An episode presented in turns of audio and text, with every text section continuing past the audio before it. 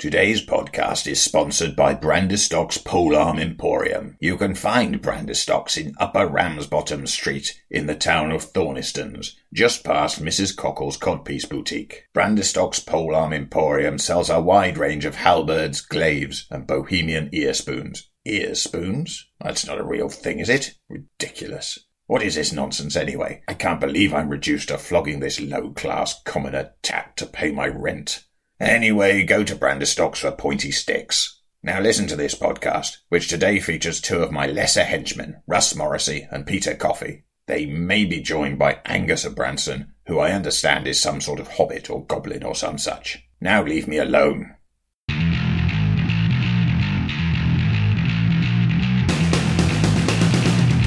Hello, hello, hello. Welcome to Morrus's unofficial tabletop RPG news. As always, I am Russ, aka Morris, and with me are my two cunning and deadly compatriots.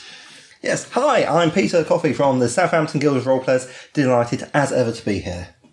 And I'm Angus Abranson, um, level 4 human fighter. Few extra experience points from last time, but not enough to level up. Oh, that level drain is going to be a thing. You, It's. You need to stop fighting the ghouls. yeah, it's really kind of like uh, put me back a few, you know, a few months. It's terrible. My idiot henchmen will now discuss what's caught their eye today.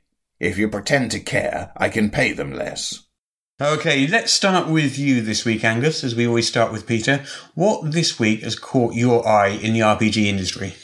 Well, one of the things that's uh, certainly jumped to the forefront of my my lust as well at the moment is the new Star Wars slipcase that Fantasy Flight Games have just brought out. Um, Ah, that's the D6 system resurrected. It's the old West End Games D6 version from the 1980s, and uh, West End Games um, were brought by Nocturnal Game Design a few years ago, and they have done a deal with Fantasy Flight for Fantasy Flight to be able to re-release, reprint the the, two, the core rulebook and the Star Wars source book as a lovely slipcase as the 30th anniversary edition, using the original rules, original print, everything else, better quality paper and everything, but it looks stunning. So when can I get this thing? It has actually started hitting stores now. So it's, uh, I, I heard reports of some of the places in the US getting it last week, and it's certainly hitting UK stores this week. Woohoo! I'll be able to get one straight away.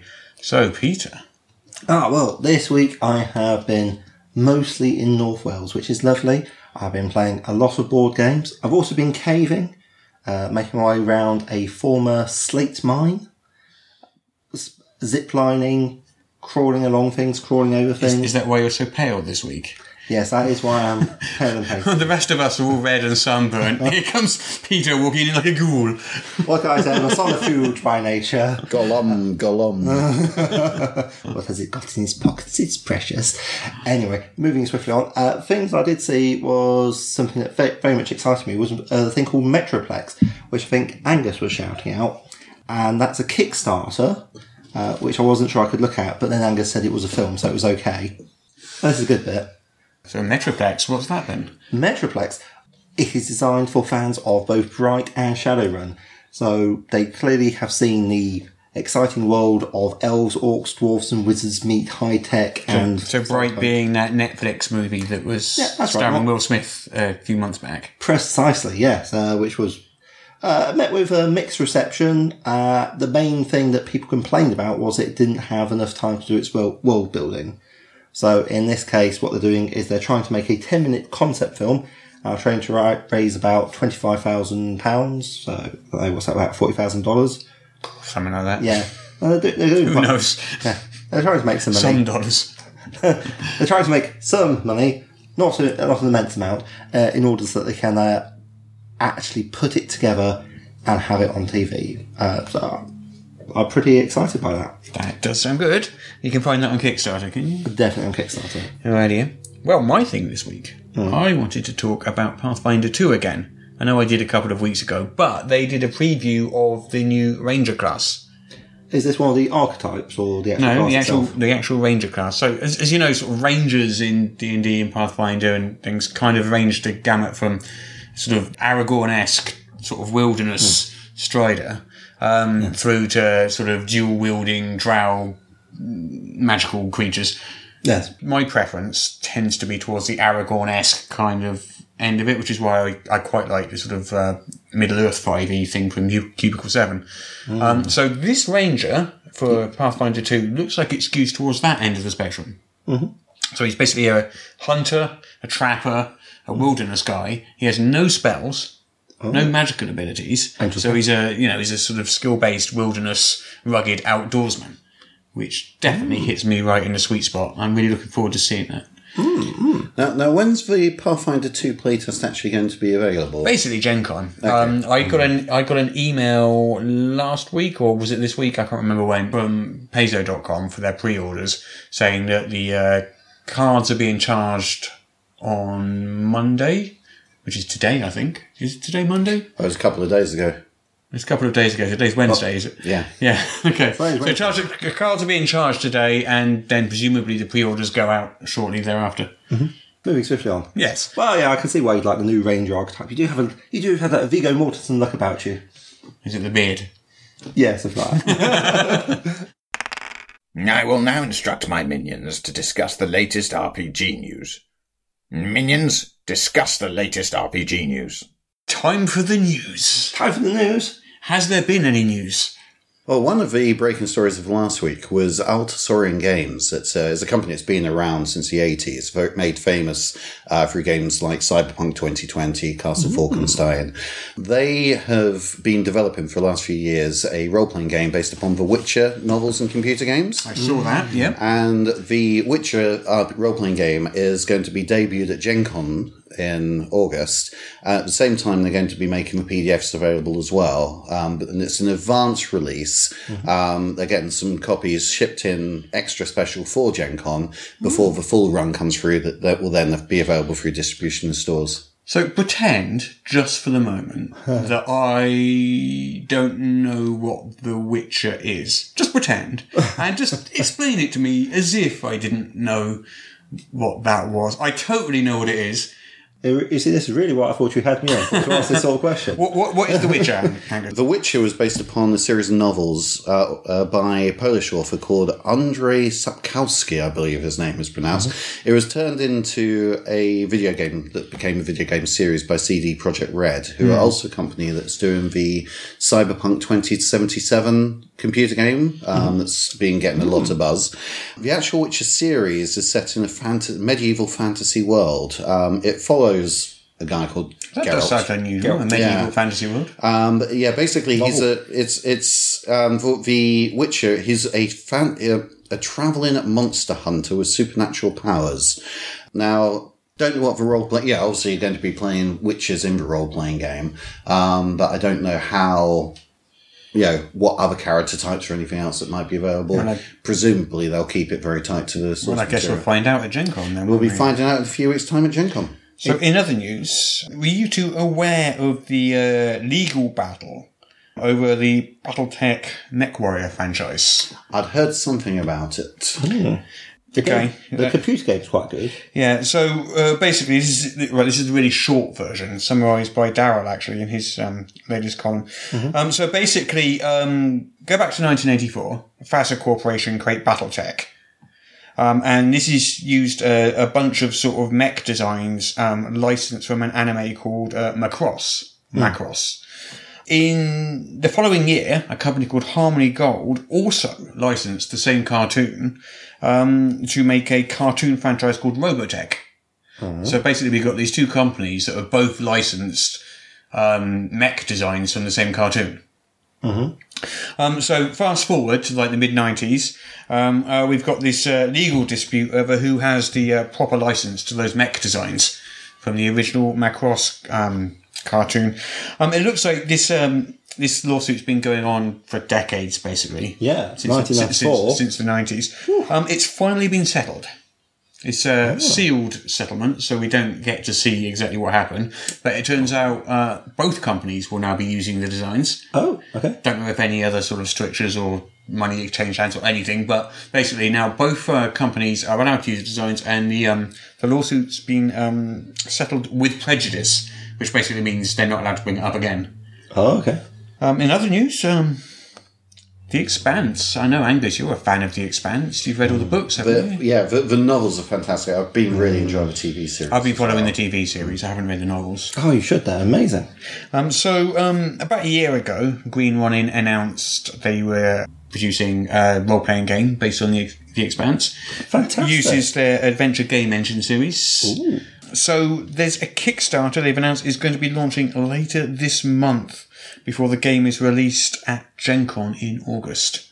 Oh, is the game actually being released in August? Apparently August? so. So, we can jump Nice. on that pretty quickly, I think. That's going to be a very short Kickstarter then, because for Kickstarter, there's not a lot of time between now and Gen Con. Either way, there'll be a lot of very excited people because uh, really quality sci-fi universe like The Expanse doesn't come along every day. And also, there's a lot of love of the Age system as well, um, because they recently released Modern Age, of course, which Yeah. is their modern version. The, the system's been used for a number of games that they've done in the past and has been very popular. Any names I've heard of? Dragon Age, Right. which yeah. obviously was uh, you know a licensed game, but uh, they've also then done their own Fantasy Age, um, obviously Modern Age, which is the one that's just come out. Oh, so- of course. Right. Okay, uh, Warhammer Fantasy Roleplay 4, uh, Cubicle 7 have um, given us a quick look at the career list. Uh, so we've got um, eight classes of careers, each of which has eight careers, each of which has four levels. So basically 64 careers, each of which is That divided is into a four levels. big change. In the original Roofer uh, what you had was you had to advance your character by changing careers. Whereas this sounds a lot more like they've got people in a career are able to advance within it, which Uh, only, only like four stages, though, I think. Not, That's it's, a- it's not like a class system where. uh, that's literally four times as many as they had before. yeah, but if that, that's, it sounds like you, if they've got, if they still got the career advancements Hmm. thing, because obviously in the original one you had the preferred careers that you could Yes. move into, which I guess is what they've exits. divided into, Yeah. you know, into their fours, and presumably they've still got the rat catcher. Well, I was trying to get to that before you two interrupted. Because I've got the news item right in front of me while you two speculate away. it. I've got the actual facts here. hey, that small but vicious dog. Oh, we didn't want one of those. Uh, so basically, so we've got the eight classes of careers, each of which has eight um, careers within. So the eight classes of careers Yeah. are academics, burgers, B U R G H E R S, obviously. Oh, so ham is not a available option. New. Uh, courtiers, peasants, rangers, riverfolk, rogues, and warriors. And the rat catcher is in there. What career class does it fall under? It is. It's a burger. Well, you can buy my rat burgers if you like, sir. Yes, oh. it's a burger. Along with the other burgers are agitator, artisan, beggar, investigator, merchant, townsman, watchman, and the rat catcher. I'm sensing a Terry Pratchett conversion coming up in my head. Yeah. Rat on a stick, two two dollars. Rat on a stick with ketchup, five dollars. Why is it so much more expensive? Have you ever tried rat on a stick without ketchup? Um, so, would you like to hear about the peasant class's eight careers? Not so much. Go on then, tell me about the peasant class's eight careers. But they're peasants. Who, who cares about the peasants? I know, right? So we'll just we'll just jump into one of these, yeah. Yeah. Let's uh, let's jump into which one would you like to hear? The bailiff, the Hmm. hedge witch, the herbalist, hunter, miner, mystic, scout, or villager? Which of those would you like to hear? Oh, First, mystic. first one to say mystic. Okay, uh, so mystic. Those four levels that we Hmm. mentioned earlier are fortune teller, mystic, sage, and seer. Oh, interesting. So when you say four levels, these are things people can progress in, or four sub options. Uh, I think it's four ranks, but I'm not 100 percent sure. I guess we'll find out when it actually comes out. Because from what it says, Oh, look, right. So they've given us a, a zoom in on the um, apothecary. Um, yeah, so basically the apothecaries for uh, apothecary's apprentice, apothecary, master apothecary, and apothecary general, and they sort of progress one at a time. So if you stay within your closing, chosen class, you'll get better and better and better. through Presumably, there. yeah. but you wouldn't be able to diversify your skill portfolio. Interesting, interesting. I can feel my inner number cruncher striving to get out. This is a segment that I like to call our favourite game in all the world. Guess what the Kickstarter's about from hearing just the name and nothing else. Catchy, isn't it? Right, shall we play our favourite game in all the world? Yay! Guess the Kickstarter from hearing just the name and nothing else. My favouriteest game ever. Come on, let's do it. I know you love it, Angus. Can I play? Can I play? No, you may not. Oh no! You may sit in the corner with a dunce's cap on and wait for us to finish. Okay. As always, Angus can't play because we based this on the column he writes, so he knows all the answers. But you can help with the scoring. Ah, that's that's that's my favourite job. All right then, number one. Yes, number one. What is this? Tiny Supers. I'm going to go out on a limb here. I'm going to take a wild guesses about people with superpowers and tiny supers. Well, it could mean child superheroes, but what I prefer to think about it is it's a microscopic world where you have all these superpowered beings bi- which have the strength of ants, say Ant Man, because they are Did literally you say superpowered beings? beings. Beings. Beans. Yes. Superpowered beings, that would be another. oh, wow, yeah. Like you have all sorts of legumes doing all sorts of action. Hmm, that's, well, you know, you got the supers, not so much the tiny, so 5 out of ah. 10. Oh. Um, so you're correct, it is a game about supers. The tiny refers not to the superheroes themselves, but to the game system. Have you heard of the tiny D6 system? I, I clearly have not. Um, so the tiny D6 system is basically a very sort of stripped down, very simple um, game system, which I believe uses what one D6, and this is basically a superhero um, RPG using that system. oh, they got some really nice artwork as well. Yeah, nice, lot of nice sort of cartoony artwork there. Uh, I'm, I'm very much liking the style. Tiny supers. that is tiny supers.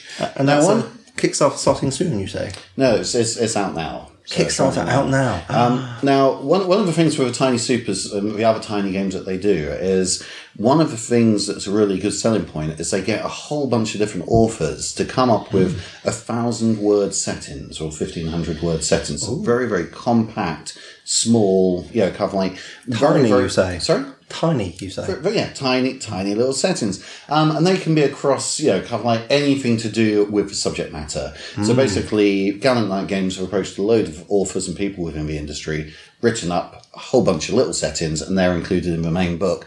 Alongside, for the first time, they've got their official main setting in there, which they've called the Gallant Verse. Uh, Gallant Knight Games, of course, um, which is their core superhero setting, uh, which is the first time that they've actually put in their own official main core core setting alongside all the micro settings. Fantastic. Big step forward for Gallant Knight Games. It's certainly an interest, yeah, interesting move on their part.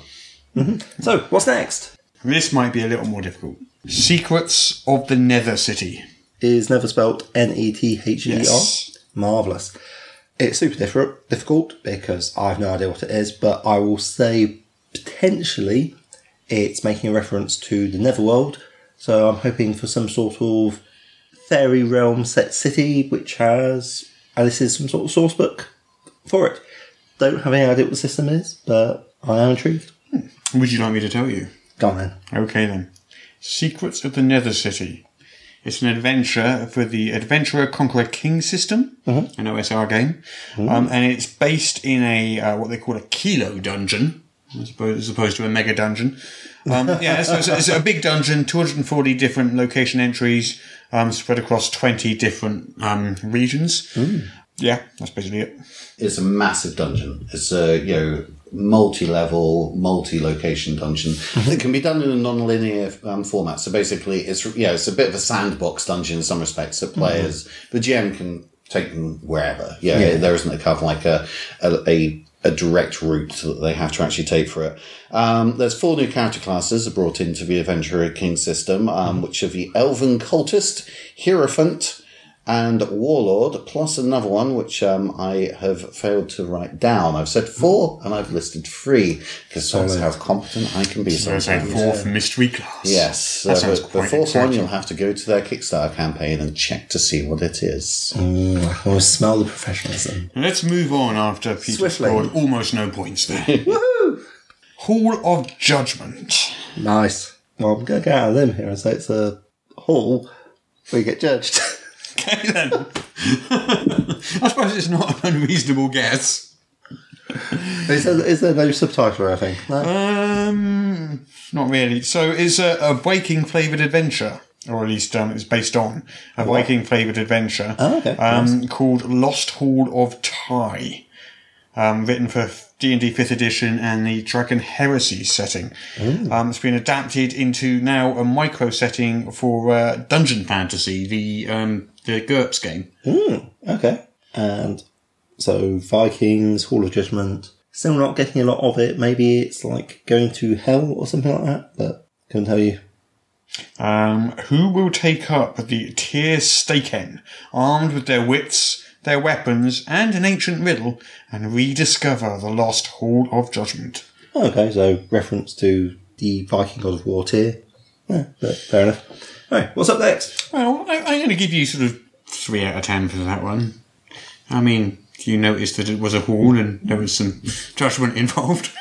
We only we're only we're only fearing that. to be fair, if you'd gotten Vikings out of that, I'd have been impressed. Not half as impressed as I would. Uh, next, Villainous Compendium. Villains and Henchmen. Just mate, this sounds exactly like the one I just guessed. Um, It's not far off. It's not exactly the same. So it's uh, I'm going to say it's some sort of fifth edition source book, maybe Pathfinder. Got that for that ten percent, and it's going to be full of villainous villains, villains, henchmen, and other NPCs that you can use to populate your adventures. 10 out of 10, sir. Wow, that was impressive. It's almost like you heard the title and it basically told you in the title. That's a good title. Uh, so you're exactly right. It's a 300 to 500 page full color book. Um, it's for Pathfinder, um, but they are planning to do a fifth edition version too. Nice. It contains 35 villains and 58 henchmen and associated NPCs, making over 90 villainous characters for you to use in your game. Um, in total, it says 375 complete stat blocks because they use something called, they're calling it a quadded stat block treatment. Um, so you get four stat blocks for each character supporting like different levels. oh, okay, yeah. Different tiers, different levels. Yeah. Makes sense. Yeah, that sounds quite good, huh? I think it's going to be very detailed because they're saying that each of the villains is going to be between 10 and 50 pages long. So that's a lot of information about, yeah, obviously the villain themselves, but also the whole organisation around each. Yeah, it looks like they've got like maps, layers, um, plot hooks, rumours, backgrounds, all sorts of stuff for every Yeah. single one. They, I think I think they reckon that each villain, if you just use them in your own games, you could get one to three sessions of of play out of each one, given the information that they've just the base information they've got in the book for Look them. at that. One. Okay, let's go on to the next one. Okay. Dark Times. What's that? I'm sorry, that is the name. I didn't. Fine. Dark Times. Dark what, what does that say to you? He says that the times the times aren't good. okay, dark times, dark times, dark times. The Dark Times role playing game sees us enter a world of blank. Cheese. I'm not going to say cheese because that would just be clearly cretinously wrong.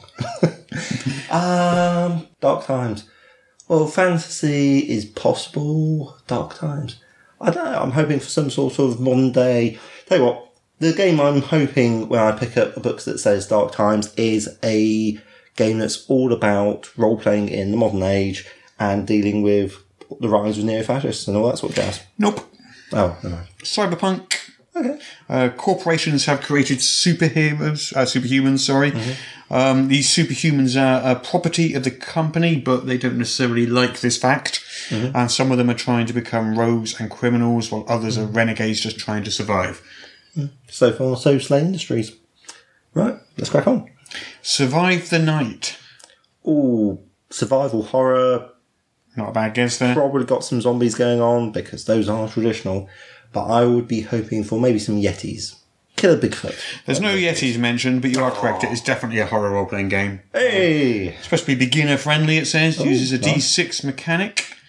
Not a lot else to say here. Um, Survive the Night is a horror RPG that throws you up against the stuff of nightmare with nothing but your wits and whatever eclectic advantages your character may possess.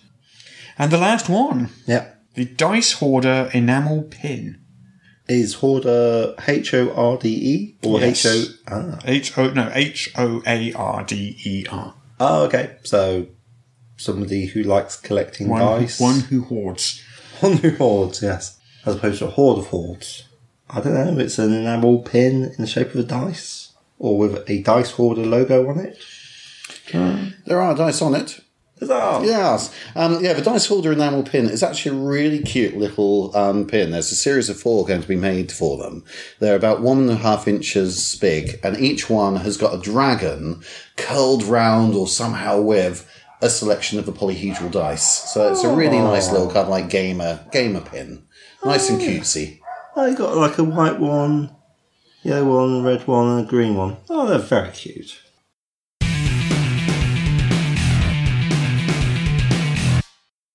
And now for an intermittent sketch starring Phyllis Blakemore, monster psychiatrist. Here we have an orc with anger issues. So, Mr. Urk, is it, um, what seems to be a problem? Well, Doc, I've not been myself lately. Oh, you've not been yourself? Ah, got anger issues in it. You mean you find you've been getting very angry for no good reason? Ah, I've not been getting angry. Ah, I see. And this is a problem for you. Yeah, I'm an orc, innit? I'm, I'm supposed to be angry, but I'm just not. Could you elaborate? I'm not sure I follow. Well, I'm supposed to be guarding the Dark Lady's fortress of eternal darkness, like. And then, when some hero shows up, I'm supposed to lose my rag and stab him, innit? Ah, okay, I, I think I follow. But instead, I'm just like, not fussed, innit? I'm just happy, innit? I see. Um, what do you attribute this um happiness to? I don't know, really. Uh, Things have been going really well. The Nipper's been going to school and getting his O levels. O levels? Orc levels, innit? He, he got an A in fighting and a B in pillaging.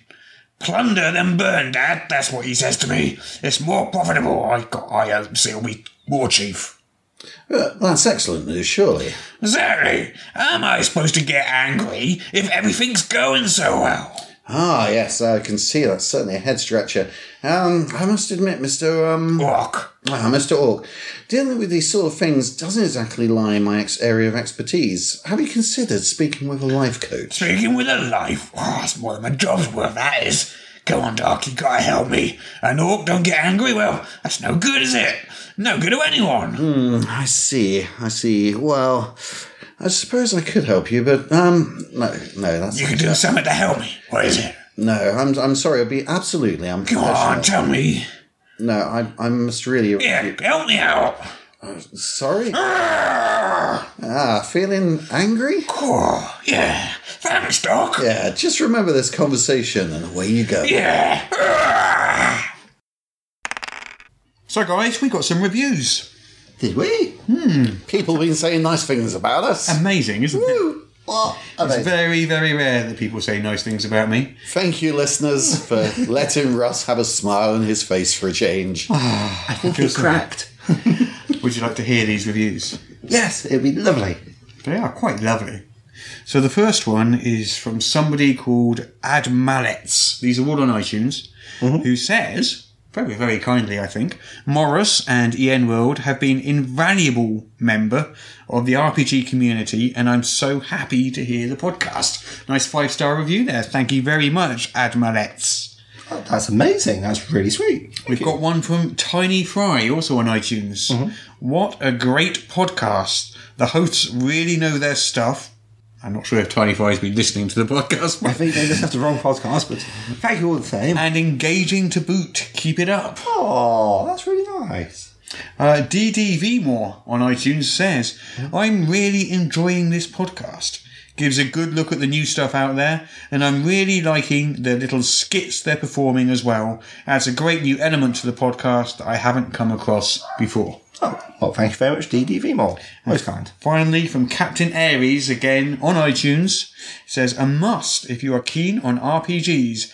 Big fan of listening to these guys having a chat about current topical subjects around tabletop RPG gaming. I personally found the market crunch commentary quite insightful and the rise and fall of RPG companies and studios. Please more. Wow. That's totally a podcast I would listen to. Thank you, Captain Aries. Indeed. Yeah, and certainly, folks out at home, your praise is one of the things that absolutely keeps us going. So if you want us to succeed, if you like what we're doing, please let us know. We are on iTunes, all over the shop. So if you write us a review, and for some reason I think due to their ranking system it has to be five stars, we would really, really appreciate that. So give us a give us a rating, give us a review. That'd be fantastic.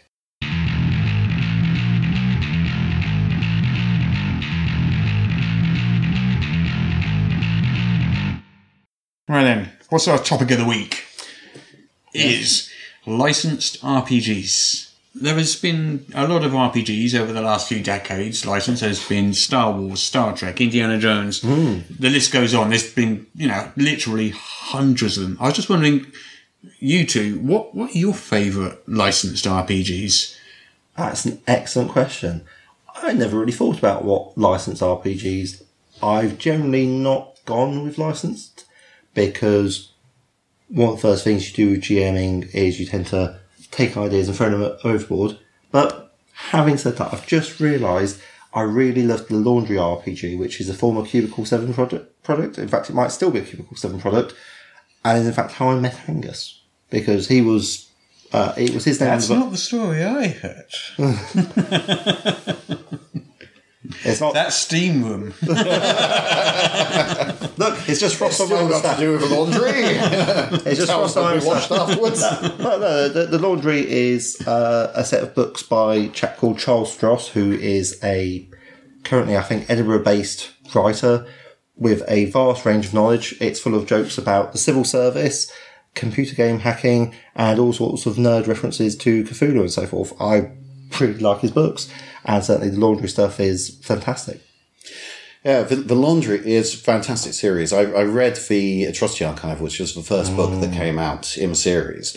And I'd known Charles for a while beforehand, but hadn't actually realised he was an author. Maybe before, but you know, outside of all of that. Um, and I found out he was an author, did this book, so I read it, loved it, um, gave a copy to Dom, who's uh, now running Cubicle 7, and uh, basically said, yeah, let's let's try and get the license. So we contacted Charles Stross and managed to uh, managed to do the deal, and that's how the laundry was was born. But um, the it was using the BRP system from Chaosium. Um, Basic role playing, Call of Cthulhu. basic role playing Call of Cthulhu system. Um, it it went out of print at the end of 2017 uh, due to a change in licensing between Cubicle 7 and Chaosium. Um, I believe they've still got the laundry license and might be doing something new with it that won't be using the basic roleplay system, but I've no idea what, when, or anything else at the time being. because there's about seven or eight books uh, spanning about what 10 15 years of sort of alternate history. Uh, i think they've touched on all sorts of things including superheroes at one point as i recall which is pretty pretty impressive to make that all uh, spat all, all fit together nicely Yeah, well, Charles's series, uh, the, the novel series is still co- ongoing. There's a new book that just came out within the last few weeks. Um, and yeah, Cubicle 7 did a whole bunch of, you know, supplements, adventures, and everything for it. So it's got a lot of scope, certainly. fantastic Oh, sorry, I just wanted to say. so so so so, so angus uh, assuming the laundry isn't your personal favourite Well, thing. I've, I've got two. One that a lot of people don't really consider as a licensed role playing game, but actually started its life as a licensed role playing game, which was called of Cthulhu. Because Call of Cthulhu is obviously yeah. was originally licensed, um, you know, from estate, Arkham yeah. House and uh, yeah, um, yeah. I, I I love Call of Cthulhu, um, but yeah. that isn't traditionally considered a licensed role playing game, and certainly these days with a lot of it being open source and out of copyright, they can carry on. So with if it you were to pick license. a more sort of traditionally obvious More tr- license role playing game, what would you go for? The old TSR Marvel Superheroes game. I remember that the, one well. I'd go with the advanced box set, which was a blue covered box set as opposed to a yellow covered box set.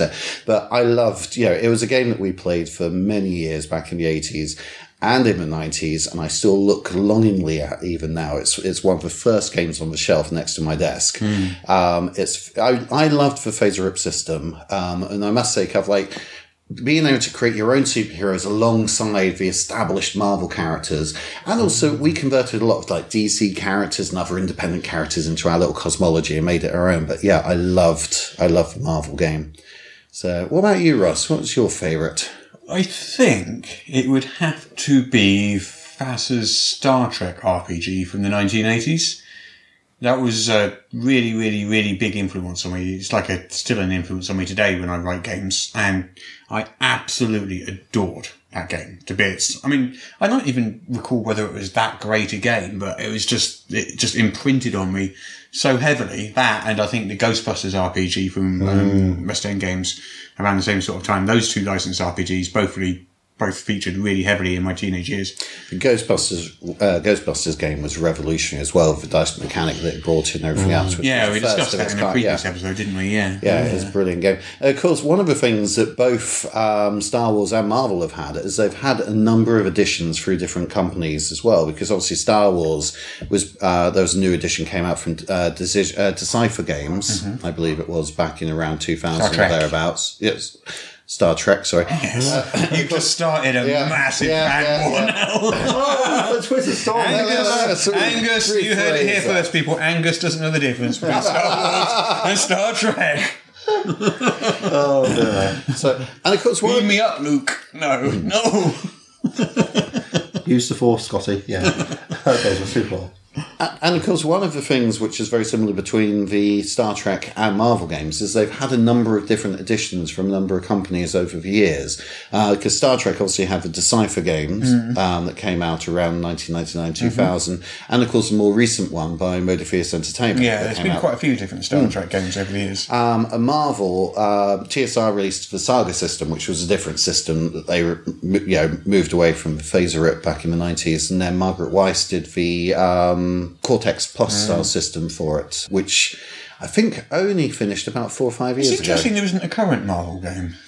I'd imagine that's possibly due to the the, license, the, the cost of a license at the moment. Yeah, I mean, Star Wars presumably is about similar, owned by the same company. There's currently a big, big license game out for that at the hmm. moment from Fantasy Flight and has been for a number of years. Or perhaps they don't want to cause a competition. I, I yeah, that that wouldn't be you know Mar- um, Disney would be happily to license both. I don't think it, that you know the competition between. the two Interesting is thinking about the cost of licensing a game. I mean, you've licensed a few. Get you've like been involved in the licensing for, uh, I believe, uh, Doctor Who yeah. and things like that. So you've been through the process a couple of times. More recently with our own first Dredd game. So, um, you know, you, you know basically how this sort of thing works without sort of like giving away any any company's you know company secrets. And what's the sort of range of cost that you'd be looking at sort of licensing a tabletop RPG for from a existing media property? It, it varies drastically depending on the type of media property you're going for. For instance, um, a novel based media property is almost always going to be cheaper than a film or TV series property.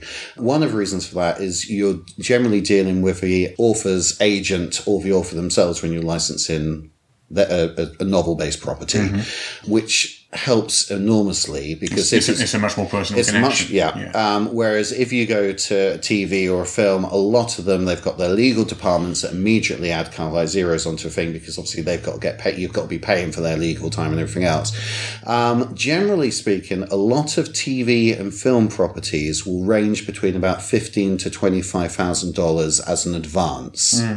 So that is, you know, money you pay up upfront to be able to sign the license. I think it's safe to say that probably Star Wars was a Star Wars was a lot more, more, yeah. Um, you know, this this is the standard run of a mill TV series and such like. So things like Harry Potter, Star Wars, even Marvel would But be obviously, Harry Potter lot, lot famously more. does not have an RPG license because um, um, what's the name? J.K. Rowling. J.K. Rowling is uh, is against the idea of other people sort of creating narratives in her world.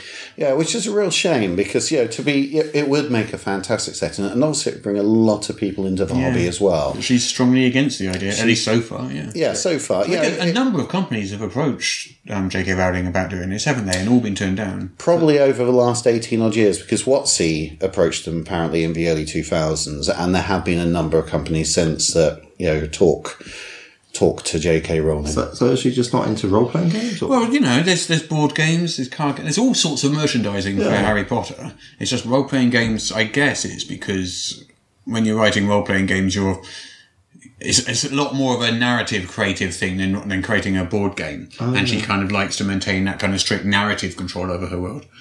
And that, that has been seen in other licenses before because uh, Last Unicorn, who got taken over by Wizards of Coast back in the late 90s, early, I think it was late 90s, they had that- the license sorry. for Dune. Is that based on the book by Peter S. Beagle, that last unicorn? Or is this a No, no, this is a game company. Okay. Um, yeah, so so last last unicorn, the games company, um, got the license for Dune by Frank Herbert, mm. and they'd licensed it off the estate, and they were developing it, and then they got taken over by Wizards of the Coast.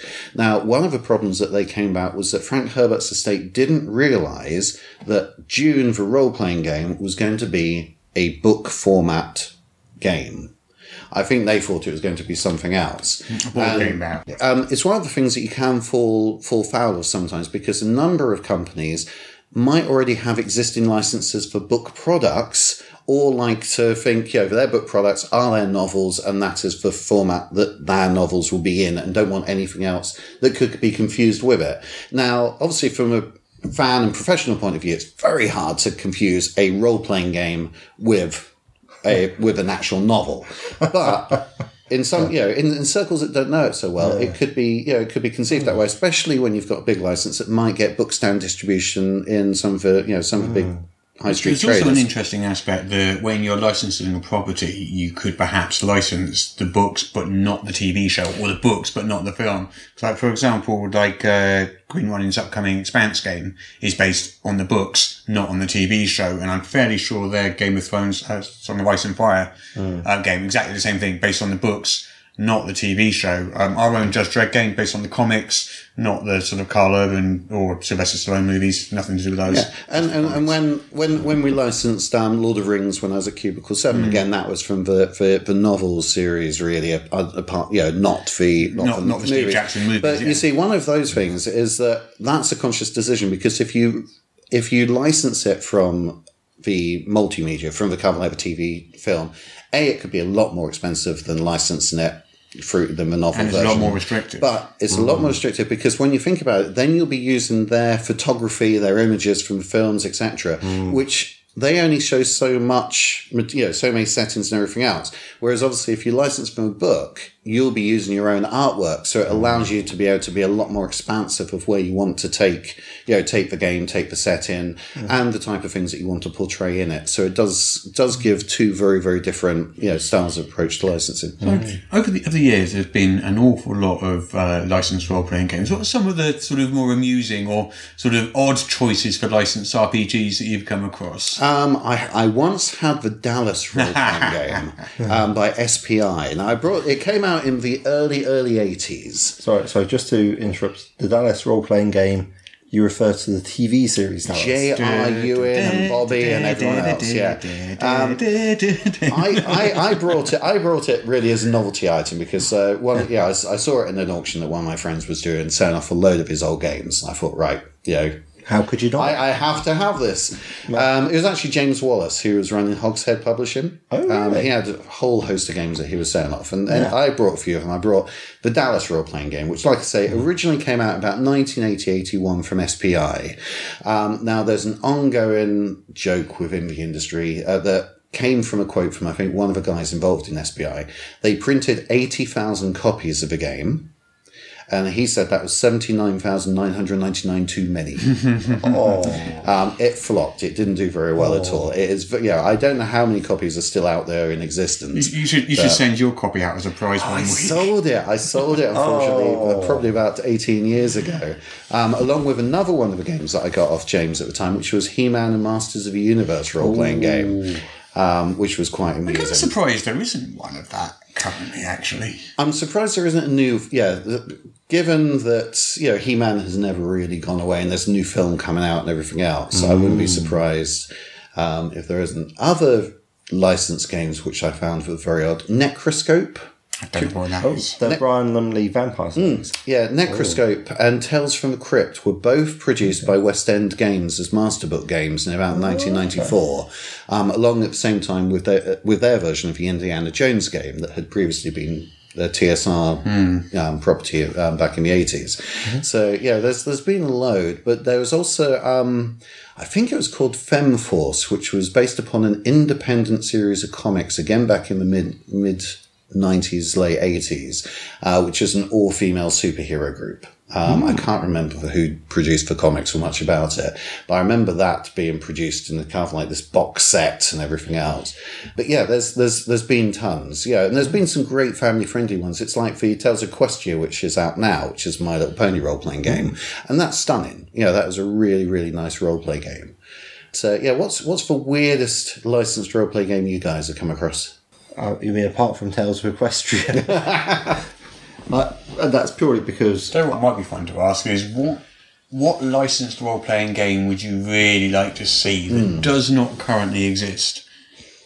Oh, one of the other things. One, uh, um, there's also an, an Adventure Time role playing game. Now, Adventure Time yes. massively popular cartoon. Now, a lot of people who listen to this podcast probably don't realize there's a role playing game on it, and that's because it's never been it's never been released in English, and there's actually not able to be licensed into English. So you've got a French version, a Portuguese version, a Spanish version, but because of the licensing um, contracts, because of the different geographical regions, meaning that presumably the British, the English language license, there's comic book holders and novel companies probably have an Adventure Time license for printed product.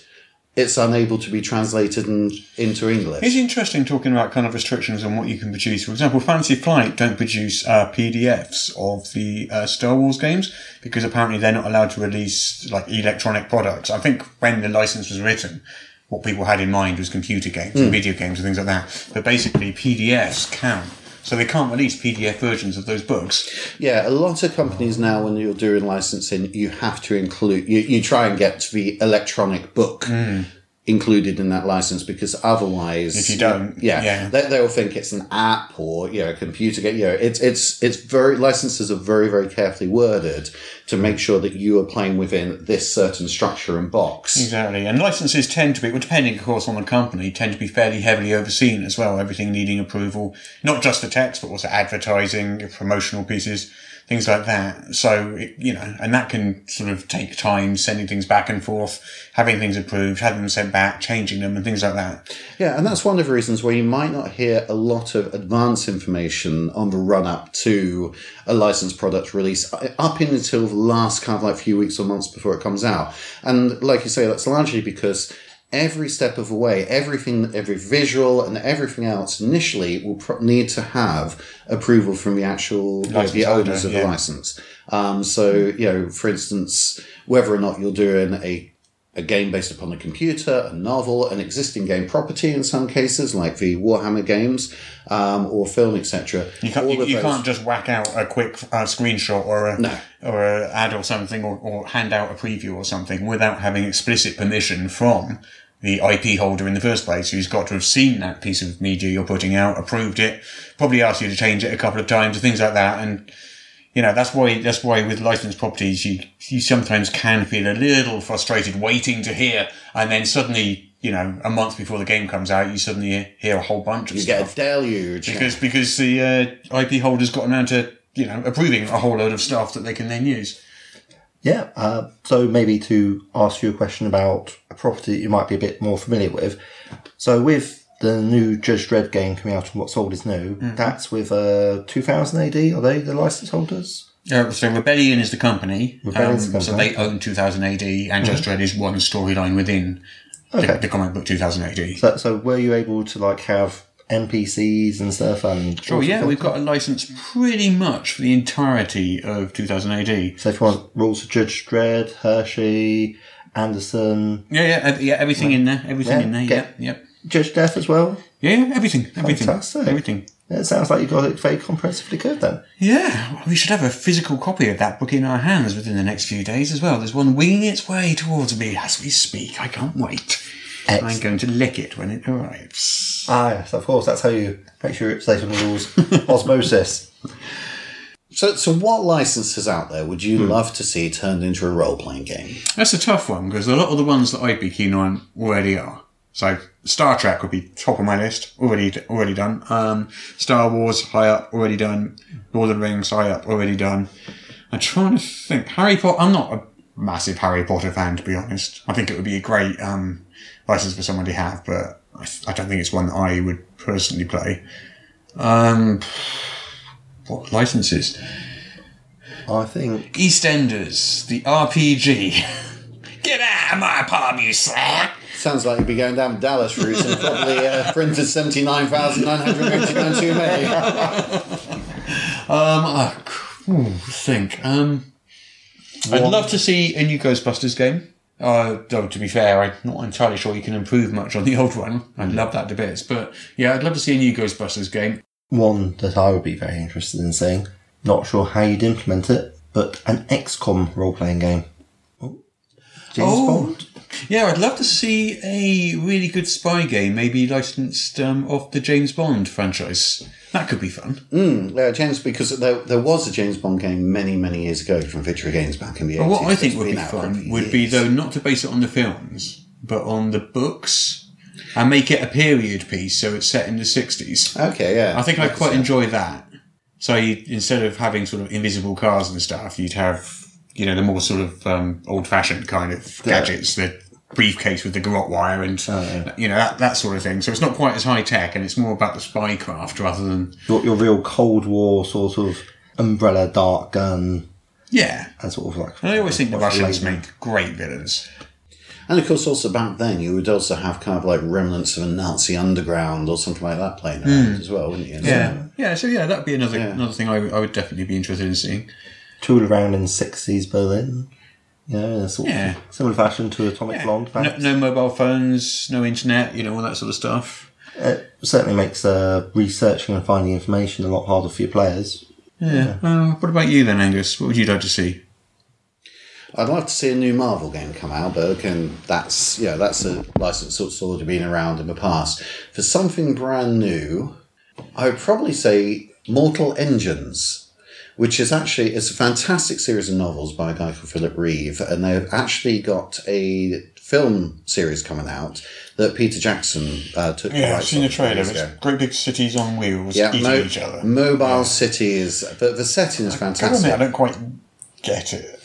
Oh, At it- least uh, all I've seen, admittedly, is the trailer, but I didn't quite get it. Yeah, the, the novels are fantastic. Yeah, kind of like um, I'm a big fan of His Dark Materials, um, which I would say if you like His Dark Materials, his um, Mortal Engines is an easier read, but very much for that similar target audience. Yeah. It's an excellent, excellent series of novels. I'll tell you what else I would quite like to see, and this has been done before, but do you remember the old uh, Teenage Mutant Ninja Turtles game? I think that's long overdue for a new edition. Yeah, I really enjoyed that, and um, just the way that you could just create all these different sort of intelligent humanoid animals. Talk, talking about humanoid animals, Danger Mouse. Danger Mouse would be fantastic. I'd love to see that. Crikey, DM. Yeah, that, that would be brilliant grief. fun. Yeah, no, a Danger Mouse game would be. You could make a great kids game out of that, couldn't you? Yeah. A sort of simple, fast flowing, funny kids game. Custard pie guns, Yeah, whole works. that would be fun. It has been a while since Danger Mouse was on TV. Yeah, it hasn't actually. There's been a recent TV series. It came back, uh, what, two years ago? was yeah, it? yeah, there's a new TV series. got for- Stephen Fry as Colonel K, and I can't remember who else is in it, but um, yeah, Yeah. resurrected and it's back on TV. Who knew? Hey, Peter, Yes, Russ. see that microphone in front of you? It's very shiny. Yeah, you know that cost money. That did. No. See the microphone in front of me? Yeah. That cost money too. The one in front of Angus, I just found in a dump. That Yeah, I can tell it's the uh, the, the yesterday's takeaway in food that's dripping. I thought I was just your lunch. Okay. Um, yeah, so we, um, you know, we've had to spend quite a bit of money on equipment to make this podcast, and we also have to pay uh, Daryl, our amazing sound engineer, every week. Um, so we would really, really appreciate it if you would, you know, see your way to throwing a couple of dollars our way and supporting our podcast via our Patreon. Uh, so we currently have two patrons. Two patrons. Uh, so thank you very much to Andrew Mallets and Shane Plays. Thank you very much for your support. Couldn't you do this without you. Yeah, head on to patreon.com forward slash Morrus, drop us a dollar or so a month, and we'll be very, very, very grateful. Okay, last week we held a competition. Do you remember? Yes, yes. Do you remember the answer to the competition? Do you remember the question to the competition? Mm, as I recall, it was something along the lines of, "Where do you find the three-eyed blatterbeast?" Correct. And Angus, do you recall the answer? I. I can't remember where we find the fleet three-eyed blatterbeast. Well, the winner of our competition was at Stormbreakerer, Breaker um, Tyler MC on Twitter, who answered, The three eyed blatterbeast lived in the caves of Lesser Doom. I should have remembered that. Really much less impressive, he says, now that it's all written out. It's not like the six eyed blatterbeast at the caves of Greater Doom or anything. That would have been impressive. So, Stormbreaker, you are the winner. Um, message me on Twitter with your address and I'll get that book sent straight out to you. Yeah, so uh, in future, rather than tweet me where anyone can read the answer, you're going to need to email me instead. Ooh, exciting! And what email address should they use? That is an excellent question, and I'm going to answer it. Are you ready? I'm born ready. Let's do it. The answer to the question, and this is not the answer to this week's competition question, I hasten to add, This is to my question just now. Yes. what email address they should use? is morruspodcast at gmail.com. morruspodcast at gmail.com. morruspodcast at gmail.com. All together now. morruspodcast at gmail.com. So send your answers to that email address and only please send them to that email address. This week's competition Yes. involves another question related to our sketch this week. the uh, the question is as follows: What is the name of the monster psychiatrist extraordinaire? Anyway, send your answers to morruspodcast at gmail.com. The prize this week is a copy of the uh, first part of the fifth edition War of the Burning Sky adventure path. It will be a soft cover, full cover um, adventure called The Scouring of Gate Pass, which will go out to you next week if you are the winner of this competition. And what time does the competition close? Friday, midnight, UK time, as always. Fantastic. Good luck, folks. Well, thank you very much for listening. See you next week. That's goodbye from me, Russ. Goodbye from me, Peter Coffee. And goodbye from me, Angus Abranson. Goodbye. Bye. Apparently, I now have to read this to you. This is the official podcast of Morrus's unofficial tabletop RPG news, which you can find at enworld.org. You can find show notes at morrus.podbean.com or wherever you found the podcast. If you feel like they deserve it, you can support the show on Patreon. In return, you will receive exclusive bonus content. Just go to patreon.com slash morrus. If you're interested in his babbling nonsense, you can follow at Morrus on the Twitter. Send your emails to morruspodcast at gmail.com. Not all of your emails, just the ones you want us to see. Mm, that's it. I'm bored now. You can go away. Shoo, off you go. Goodbye. Get out of here.